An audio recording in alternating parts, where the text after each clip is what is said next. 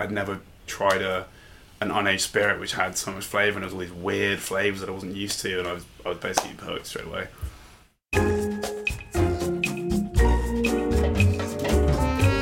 Welcome to the Lush Life Podcast.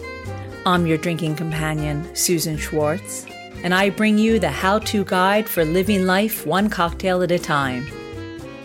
Thanks to my mother's love of martinis, the first words I spoke were shaken, not stirred, and I've been obsessed by cocktails ever since. Together, we'll learn from bartenders, brand ambassadors, distillers, and others why certain drinks are popular in certain cultures, how to make the perfect old fashioned, when to shake and when to stir, and so much more.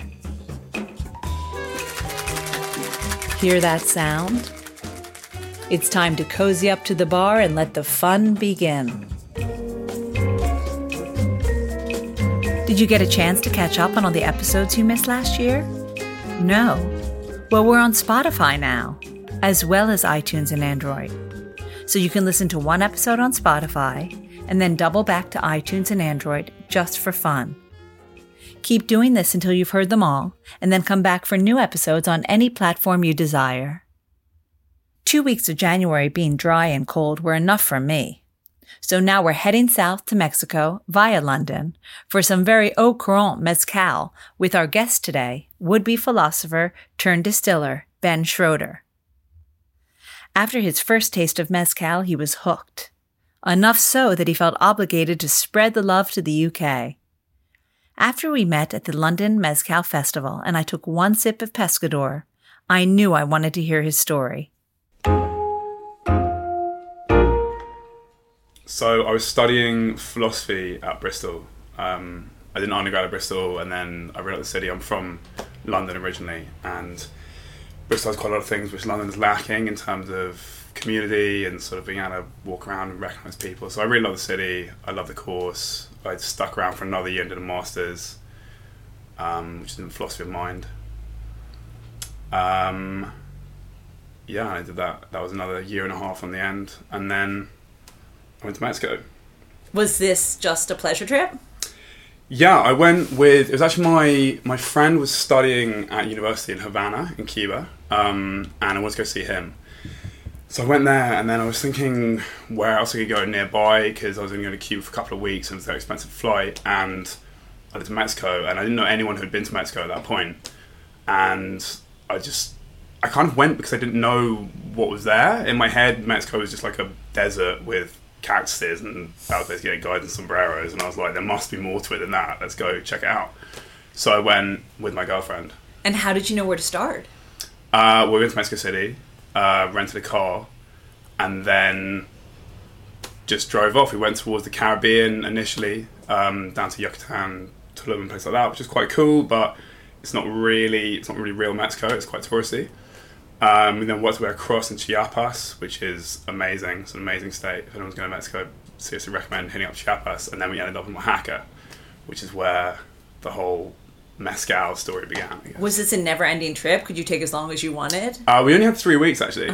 It was pretty hectic. We did a lot of driving. It was sort of driving for between five and eight hours a day. And I say we, my girlfriend can't drive, so I was driving for between five and eight hours a day. So it was high, high paced, but we crammed a lot in. So just by chance, you ended up in Oaxaca. Pretty much, yeah. It was pretty much by chance. Um, by that stage, I had tried mezcal along the way a few times, and then in Oaxaca, you know, I got really into it, and we ended up going to a palenque and seeing how they made it, and I just got a bit obsessed. So really. you obviously had known about tequila.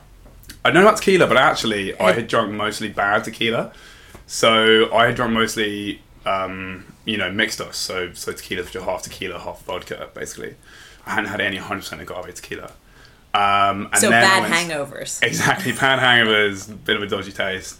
Um, and then it really added to the fact when I first tried mezcal. I mean, when I first tried mezcal, it was an amazing experience because I didn't know what it was. We Did you remember speak- the place? Yeah, yeah. I remember the first place I actually tried it was in Mexico City, um, And how were you convinced to try it? because I didn't know what to order. Neither me or my girlfriend spoke Spanish, this was a flaw again, not knowing anything about Mexico.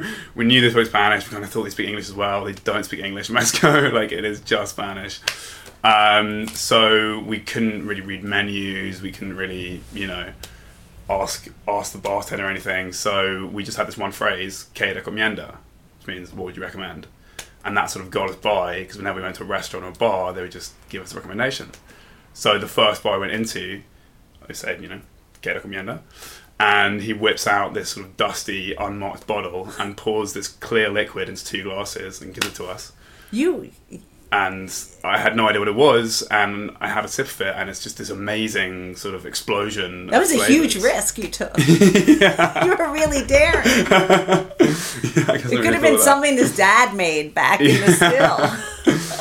Yeah, I guess that's all part of it. Um, but yeah, that was it. Was it was just I'd never I'd never you know tried a an unaged spirit which had so much flavor and it was all these weird flavors that I wasn't used to, and I was I was basically hooked straight away.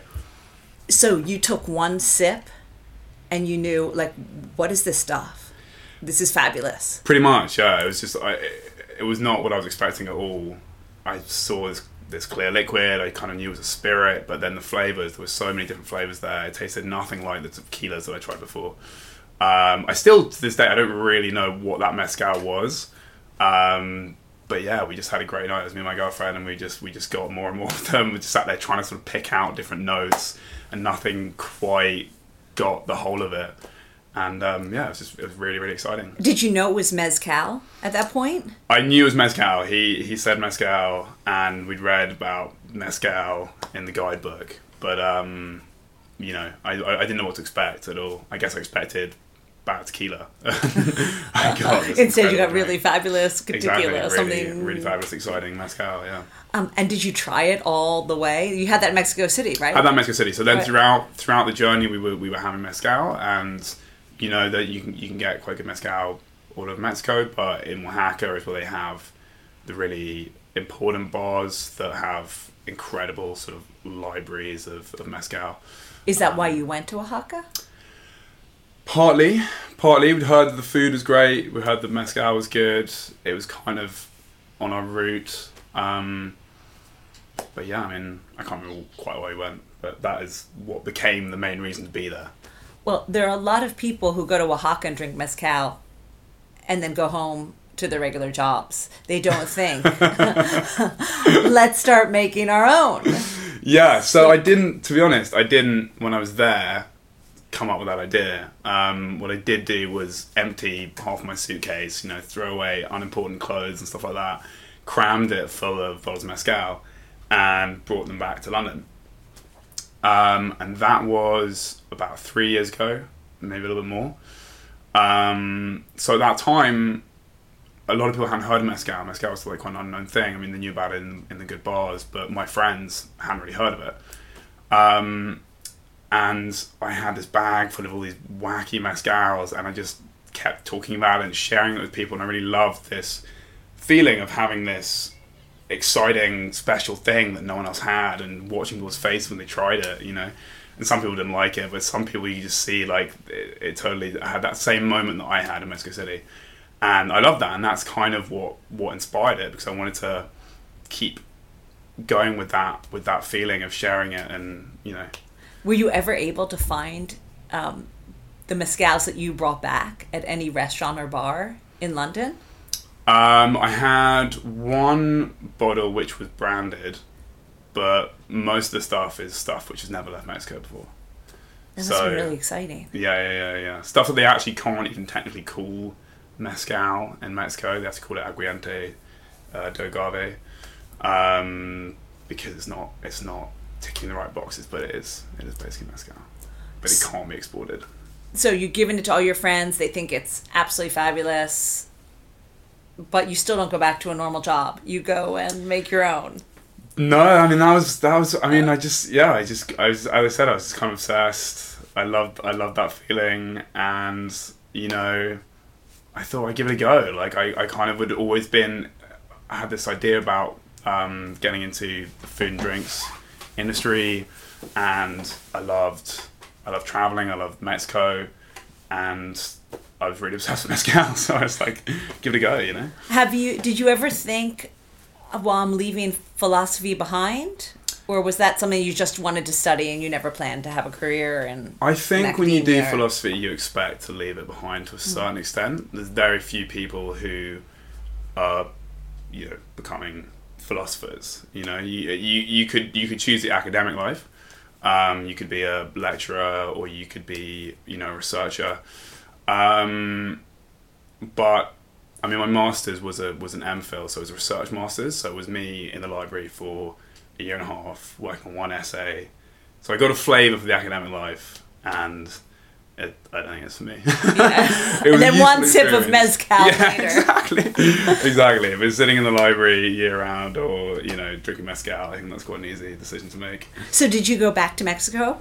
So I went back to Mexico. It took me a year to to sort of get the courage to go back because there are obviously so many good reasons to not do this.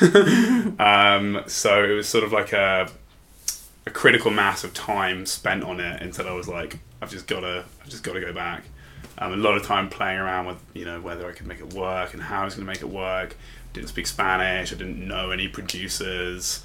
You know, I didn't know anything about the drinks industry or importing or the finance side. of Like literally nothing. So there were so many good reasons not to do it. Um, but eventually, yeah. I mean, I think I think it was it was an evening with with Will, who's my who's my friend, who's involved in the in the brand as well. Um, and yeah, we just drank into mezcal, and we were like, let's do it. And I just booked some flights. um, so then I went back that summer. Um, Did you know where you were going to go?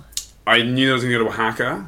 They make mezcal in seven different states in Mexico, I think, but I think it is about 90% of mezcal production is in Oaxaca. I knew that I didn't have that much time, so I thought focus on Oaxaca. It's, it's still a huge place, and that way I can have more chance of meeting more people. Um, beyond that, there wasn't really a plan. Now, did you want to find one that hadn't been um, sold in the UK and bring that over, or did you want to create your own and put your own stamp on it when you first went over? the idea was always to create my own. Um, I I liked that whole part of it as well as finding the mezcal. I I liked the idea of developing a brand and helping working on the branding and you know creating something which was to an extent my own um, and not just being a middleman for someone else's product. And so tell us how that happened. So we went to Oaxaca, not really knowing how it was going to work. I had I took a friend, a different friend with me, who um, who is a Spanish speaker. It's actually the friend who, who was working at um, the university in Havana. So he was my he was my translator, and we just hired a car and we would just go off to little little towns, little villages, and we we you know find people who make mezcal, and we'd uh, we'd taste the mezcal, and we'd sort of ask if they would be interested in working with the brand and finding people was easier than I thought because it is like everyone in Oaxaca knows someone who makes mezcal. Everyone's So it's like a still in every backyard. it- kind it's of. kind of yeah. Every village has has one or two stills in it.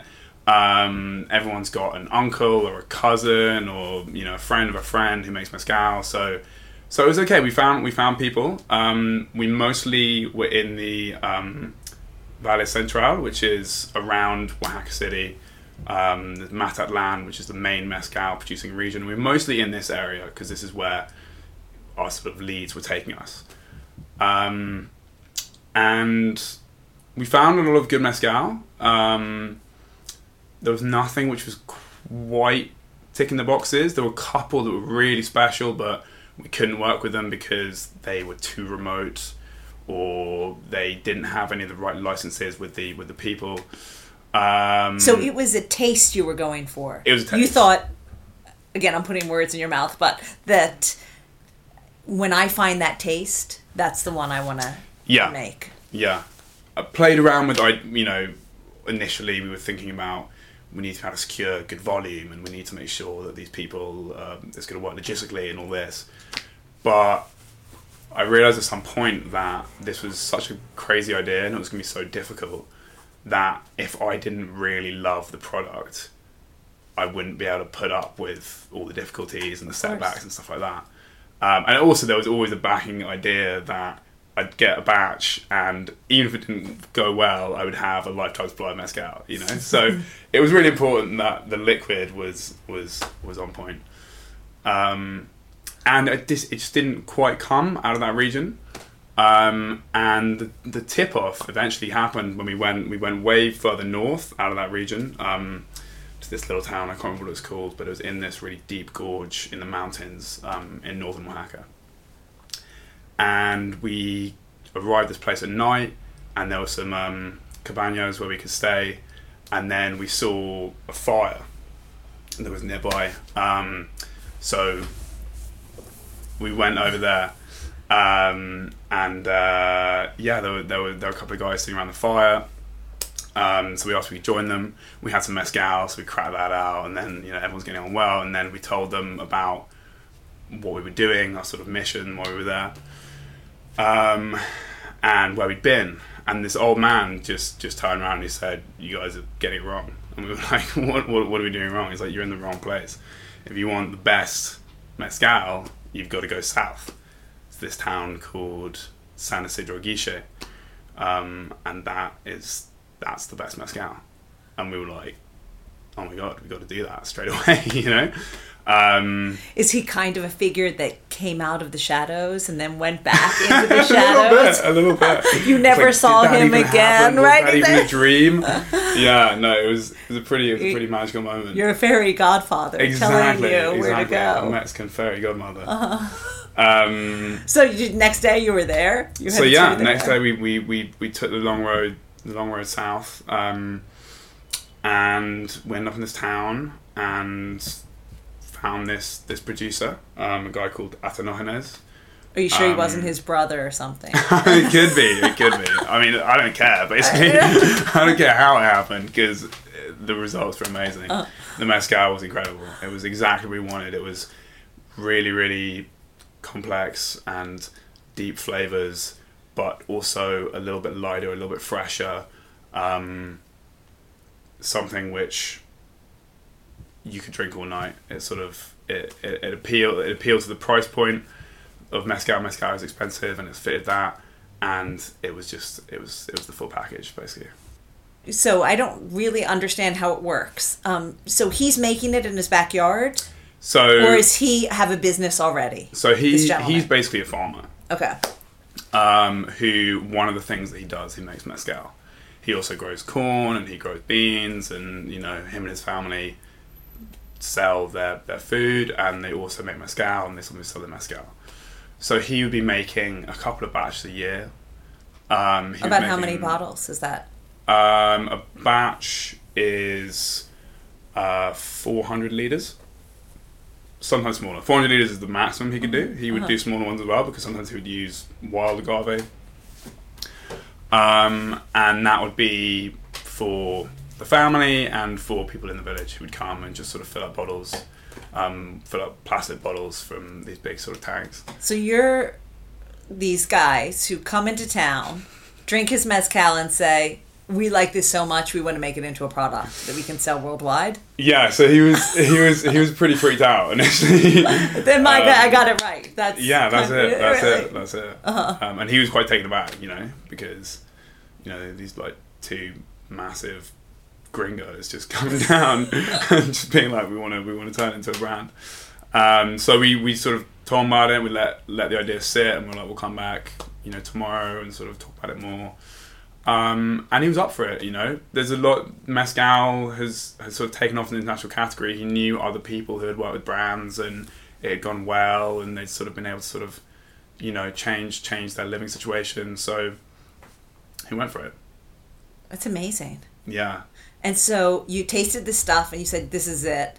Then what happens? You come back to London. So then, yeah. So with four hundred bottles. I mean, how? So I came. I came back with just two liters the first time, which was not enough because I didn't end up going back for um, only two liters. Yeah, only two liters. Um, I didn't end up going back for eight months, something like that. So then I was back in London for eight months. Um, I thought this was going to be a lot quicker. So when I left, I said, "Make me a batch. We're going to get this shipped in three months' time." And he was like, "Okay, let's do it." Um, came now, back, did the branding. Um, everything was sort of going fine, and then I just came, you know, bumped into the. Uh, the Mexican bureaucracy, the, the all the sort of licenses you need, all the different bodies you have to go So through. you went without that. You, Yeah, I there was no it. business strategy. It was just let's go try it. I didn't it. know about this stuff. All right.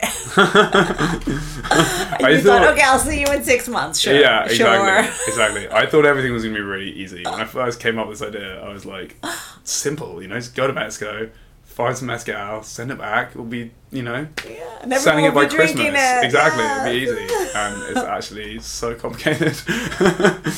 um, But you struggled on. I did, I did. Everything, everything. That I constantly came up against things I thought I wouldn't be able to get around.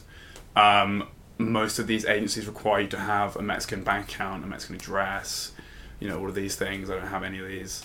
Um, so I kept finding ways around it. But yeah, everything took a long time. And there was never a time when you wanted to not do it. There were lots of times when I wanted to not do it, but I was I was committed by then. I'd already put in, you know, a year's worth of time or whatever, and I was I wasn't gonna gonna drop out basically. So uh, you said a year's worth. Was it a year from the idea to Um, being able well, to sell here? So the first batch arrived last week, and I guess it's been more like two years. So I met you about what six months ago. Yes.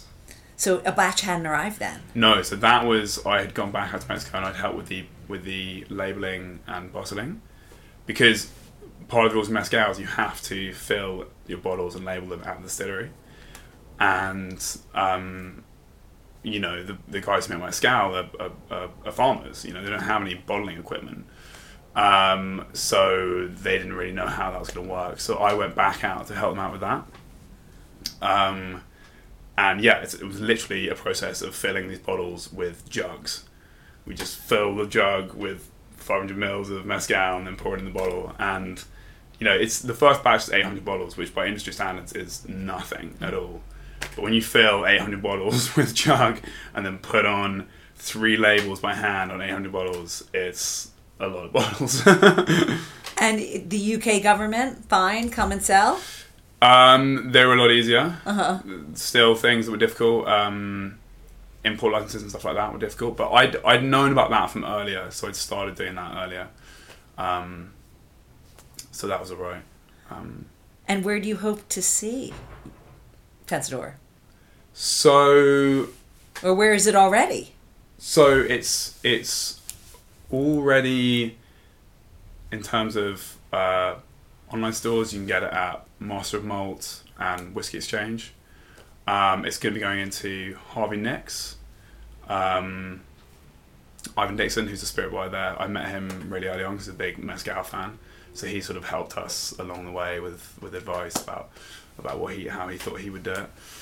Um, and then in terms of bars, the idea is to try and sort of approach the you know the top end the top end bars. Mezcal is is pretty niche. It's pretty expensive. The the better bars, the sort of places where they're pushing it. Um, so yeah, I'm really hoping to see it in some of some But of obviously, Harvey. Nicks, that's fantastic. And Yeah, it's great. It means that what you tasted and thought of as delicious, Yeah, someone else has as well. yeah. So that was really nice. So, that- so when I when I met you at the London Mezcal Week tasting event, that was great because that was the first time that other people really had tried it beyond my immediate group of friends, and the feedback was was great. I was hearing all the right things. People were picking out the right things about it being, you know, complex but a bit more approachable than some other mezcals. Um, and that was yeah, that was a big moment because until that point, it could have just been that everyone's everyone's palate's different, you know, and could have hated it. But So hopefully by next Christmas or next year, yeah, it'll be everywhere. it'll be everywhere. You're not So- gonna be able to move for pencil mezcal. I hope not. But let's. I, you're making me thirsty now. So let's go pop open a bottle and try sure, it. it's that. After a few sips, Ben explained why he called his mezcal Pensador. I thought y'all should hear it from him. So why the name Pensador? So pensador means thinker in Spanish, um, and the name first came about because we wanted to push against the whole tequila slammer culture which we have in the UK and um, really push mezcal as a sipping spirit. So the idea was that you're going to drink it slowly and you're going to think about the complexities of the flavor and how it was made and you know think about what you're drinking basically. So we had this thinker idea. But at that point we were playing around with a few different names. Um, that was just one of them. And then the distillery that we found in San Isidro Guiche, um, which had by far the best mezcal, and we're definitely going to work with them. Um, we'd actually already agreed to work with them, and it was when we were looking up where it was to go back the next day that we saw it was on a road called the Calle Pensamientos, which means Thoughts Road. So we just like, that's it. It's got to be. It's got to be Thinker. And considering you're a philosopher, There we go. So that Yeah, comes in a little bit as that well. comes in That comes in a little And Will, who's involved, is a writer. He's he's actually got a, a novel coming out next year. So there were there were a lot of things at play. There were a lot of a lot of things that came together for for Pensador to work. the thinking person's mezcal. Exactly. Romantic, isn't it? The thinking person's mezcal. Thanks so much to Ben for sharing his mezcal and his story. I think that story was the only reason I let Ben substitute mezcal for bourbon in our cocktail of the week. Everyone knows I love bourbon, and to substitute bourbon with another spirit in a tried and true cocktail like the left hand was an anathema to me. Until I tried the mezcal left hand, with Pensador, of course. Now you'll find out why I was converted. So combine all of the following in a mixing glass with ice 50 mLs of Pensador Mezcal, 25 mLs of vermouth, and 25 mLs of Campari. And then add two dashes of chocolate bitters. Stir it all to chill and then strain into a martini glass. The cocktail bitters plus the mezcal makes a nice change even if you are addicted to your bourbon. You'll find this recipe and all the cocktails of the week on a lushlifemanual.com, where you'll also find all the ingredients in our shop. Does anyone really know the definition of the word courtesan? Well, come back next time and you'll find out how this one word led our guest Hamant Patel Villa to a world of food and drink. Until next time, bottoms up. Thanks for listening to the Lush Life Podcast, the sister of A Lush Life Manual. For more information and links to everything you heard, plus a bit more, please visit a. Always remember the wise words of Oscar Wilde all things in moderation, including moderation. And always drink responsibly. Okay, I said that last part. Theme music is by Steven Shapiro and used with permission. Lush Life is produced by Evo Terra, and I'm your hostess, Susan Schwartz. I'll see you at the bar.